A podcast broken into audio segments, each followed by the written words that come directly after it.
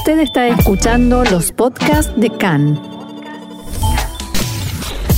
CAN, Radio Nacional de Israel.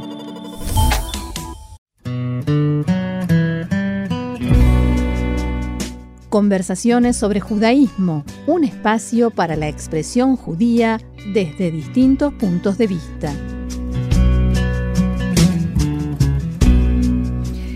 Seguimos adelante aquí en CAN, Radio Reca en español, Radio Nacional de Israel.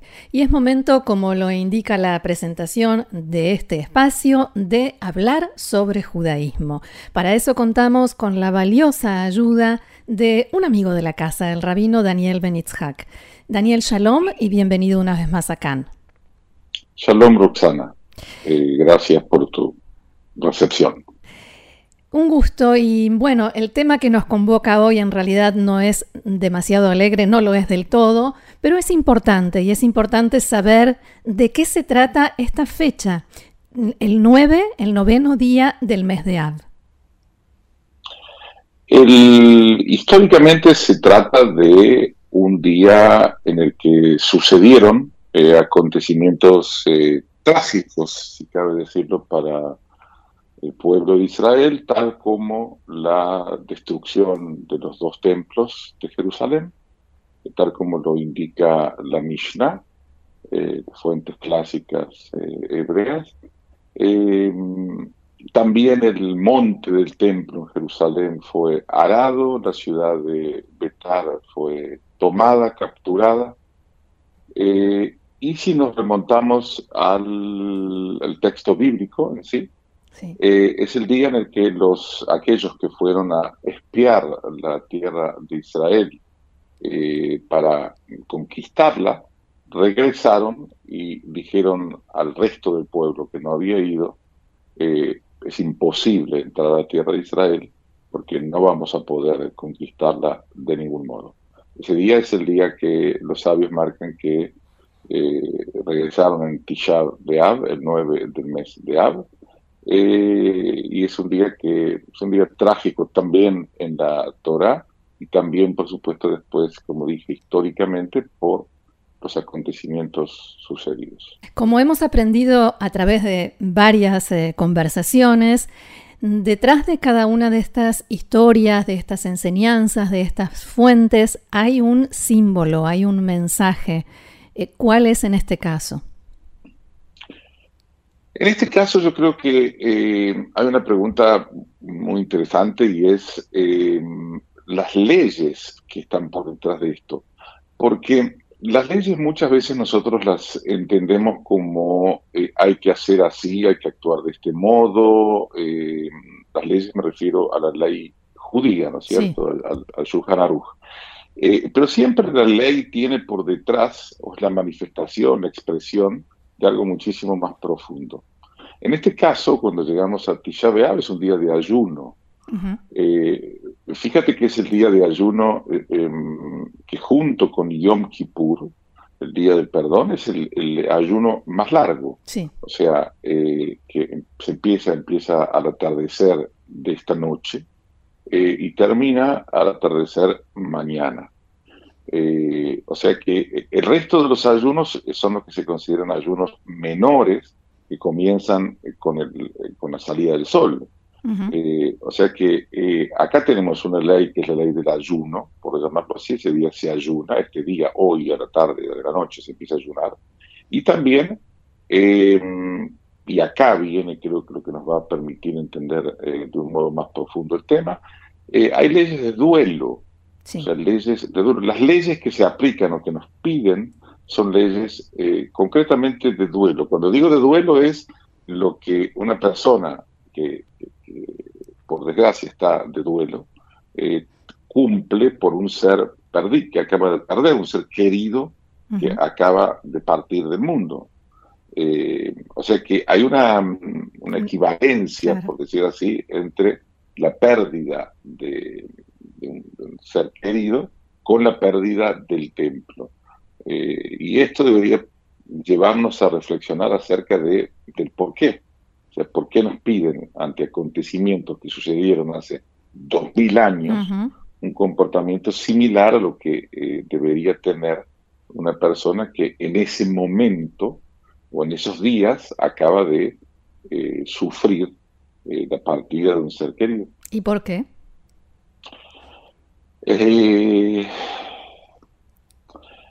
A mí me sorprende mucho que los sabios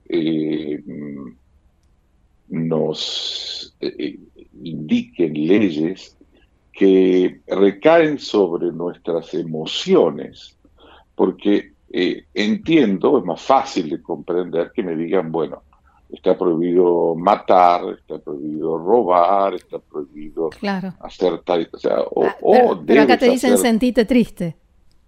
Exactamente, acá lo que me están diciendo es, eh, ¿cómo hago para sentirme triste? O sea, eh, es difícil darle una orden a la emoción. Claro. Eh, que sería al revés también, ¿no es cierto? Darle una orden de sentirte alegre. Sí. Eh, es complejo. Como, o sea que la, única eh, solución que yo veo aquí es que no se trata únicamente de recordar, sino de ver qué es lo que hoy, hoy, en este momento, en este, a cada uno en particular y como pueblo también, nos sucede que mm, podemos hoy vivenciar como la pérdida del templo. No únicamente recordar, sino poder también sentir. ¿Cómo hago para eh, llevarme a mí mismo una situación donde siento algo que, que estoy perdiendo, que es tan, tan, tan fuerte e intenso como la pérdida de un ser querido hoy? No únicamente recordar que hace dos mil años se destruyó el templo. Ahora, esto me lleva a la siguiente pregunta, porque para que a uno le destruyan, para que a un pueblo le destruyan su templo, tiene que haber una situación en la que quizás no nos paramos lo suficientemente firmes y unidos frente a un enemigo. ¿Qué hay de eso?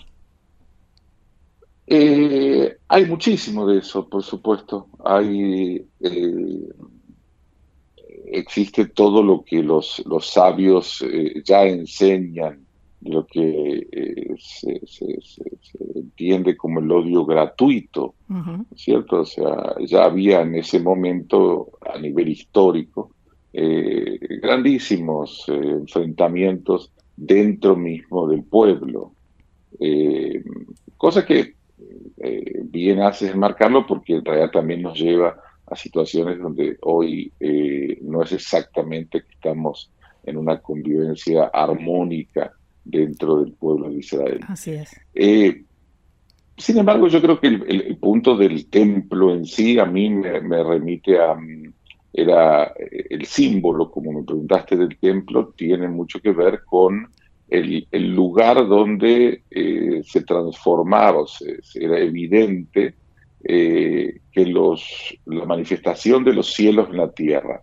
Me refiero, la espiritualidad, eh, cuando ascendíamos al templo, el pueblo de Israel ascendía al templo tres veces eh, durante el año en las fiestas de peregrinaje, o sea, Pesach, Shavuot y Sukkot, era para qué? Para percibir, experimentar, vivenciar esa presencia lo espiritual dentro del mundo físico.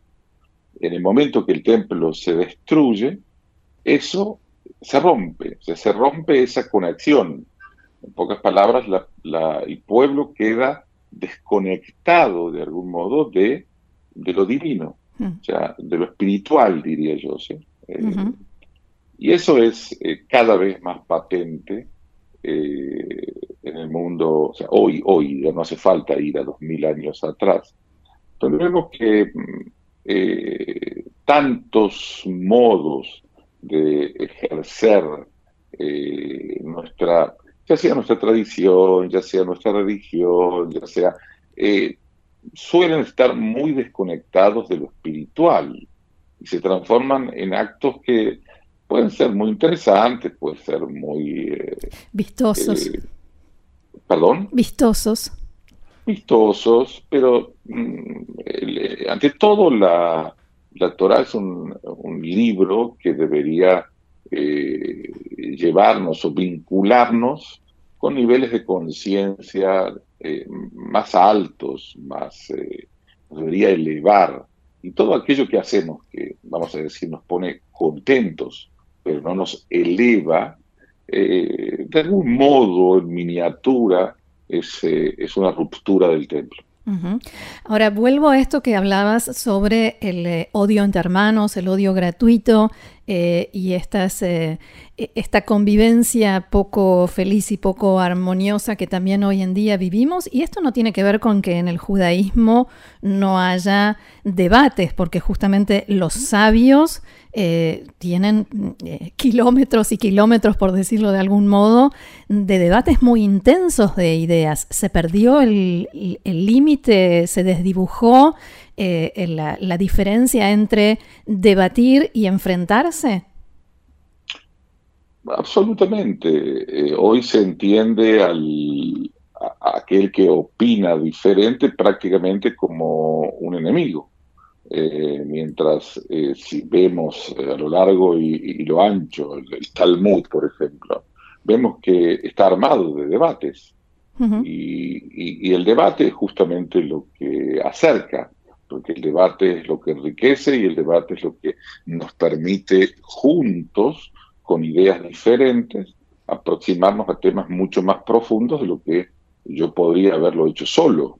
O sea, yo lo necesito al otro. O sea, cada uno de los sabios del Talmud tiene aquel que fundamentalmente discrepa con él y la discrepa y lo acerca, o lo acerca porque discrepa. Hmm. Eh, por ejemplo, las escuelas de Beit Shammai y Beit Hillel, digamos, para traer un ejemplo clásico, eh, donde justamente, o sea, ¿quién tiene razón? Los dos tienen razón. No, eh, los dos tienen razón significa porque si nosotros, cualquier tema que abordemos, Roxana, voy a tener yo una, una visión, tú vas a tener otra visión. Y eso es maravilloso, que podamos enriquecernos a partir de verlo diferente porque tú lo vas a ver con tu experiencia de vida, yo con la mía, y entre los dos vamos a salir, entre comillas, más sabios. Si cuando tú discrepas yo me enojo, lo que hago me empobrezco, básicamente me empobrezco, me opaco, eh, bajo mi nivel. Mm, quisiera referirme a, algo que eh, mencionabas al principio y que es el hecho de que se considera también una tragedia, parte de este Tisha B'Av, el momento en que los espías dijeron es imposible entrar a Israel. No es un momento concreto en el que algo se intentó y no se pudo, sino en el que bajaron los brazos, se dieron por vencidos y dijeron esto no se puede hacer. ¿Es una interpretación eh, correcta o es una ocurrencia mía? no, no, no. Eh, a ver, de todo, toda ocurrencia, como bien lo decís, es válida, porque es un modo de verlo, es, una, es un modo de entenderlo. Eh, sobre este punto es un punto eh, donde tiene una, una, gran cantidad de exégesis y, de explicaciones de distintos tipos. Pero yo creo que básicamente esto de bajar las manos el, punto que, por lo menos a mí, y no, esto no quiere decir que esto sea eh, eh, el único modo de verlo, ¿sí? Eh, creo que me, llama muchísimo la atención y que noto que muchas veces enseñando la gente no es consciente, es que ese día se determina que el pueblo que salió de Egipto, o sea, la generación, el Israel que sale de Egipto, no va a entrar a la tierra de Israel. O sea, Finalmente ese día el pueblo de Israel se parte en dos, hmm. porque en ese día se decreta, ustedes se van a quedar ahora 40 años deambulando por el desierto, hasta que no quede nadie de ustedes. O sea que el pueblo que entra a la tierra de Israel no es el pueblo que sale de Egipto. Hmm. O sea que se arma, se, establece un corte eh, generacional que marca, yo creo que el primer, la primera gran ruptura del pueblo. Porque, insisto, si le vamos a preguntar a cualquier persona promedio, te van a decir, el pueblo de Israel salió de Egipto, recibió la Torah y entró a la tierra de Israel en la Torah. Claro, como si fueran los mismos. No. La respuesta es no, no. O sea que eh, es baja los brazos hasta tal punto que renuncia a, eh, a pesar de haber salido de Egipto, con lo que esto significa, eh, a pesar de haber recibido la sabiduría del monte de Sinaí, ese pueblo em, baja los brazos o renuncia a todo esto, llevarlo a una vida dentro de un lugar, de un sitio, vamos a decirlo, bajarlo a la tierra en Israel, llevarlo a la tierra. Y ahora, ¿para qué nos sirve entonces una libertad y una sabiduría que no la podemos aplicar en ningún lado? Es un pueblo libre y sabio que termina muriendo en el desierto. sí, sí, esa es la tragedia. Esa es la tragedia. Y esa eh, tragedia creo que tenemos hasta hoy, hasta hoy resuena eh, resuena esa tragedia eh, dentro del pueblo de Israel.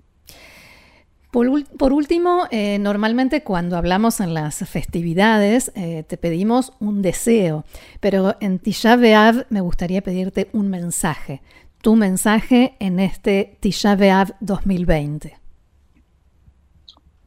Eh, primero que sea la última vez que me entrevistes con respecto a Tisha B'Av, eh, porque que esto se rectifique ya y podamos eh, hacer, hacer una rectificación, que yo creo que este es el deseo. el deseo es que seamos conscientes que si nosotros no nos rectificamos a nosotros como personas, tratamos de vivir una vida inspirada individualmente, difícilmente podamos lograrlo, eh, lograr que nuestra sociedad viva así, el pueblo de Israel, nosotros en la tierra de Israel y el pueblo de Israel también en los distintos lugares donde eh, vive. Y también, eh, a partir de ahí, el mundo, el mundo. O sea que tomemos conciencia en Tisha que la corrección, la rectificación, el templo, el templo somos nosotros, el templo es cada uno de nosotros. Y tenemos que primero reconstruir nuestro templo para que después se pueda reconstruir el templo del pueblo de Israel, para que después podamos reconstruir un pueblo, un templo donde no únicamente el pueblo de Israel entre, sino absolutamente todo el mundo eh, de la mano y podemos alcanzar una paz eh, general es la visión eh, de los profetas. Amén. Que así sea. Rabino Daniel Benitzhak, muchísimas gracias. Como siempre, eh, muy interesante, pero además eh, muy enriquecedor. Así que será hasta la próxima, prometo, con algo más feliz que Tisha B'Av. Shalom. Gracias, Roxana. Gracias por invitarme. Shalom.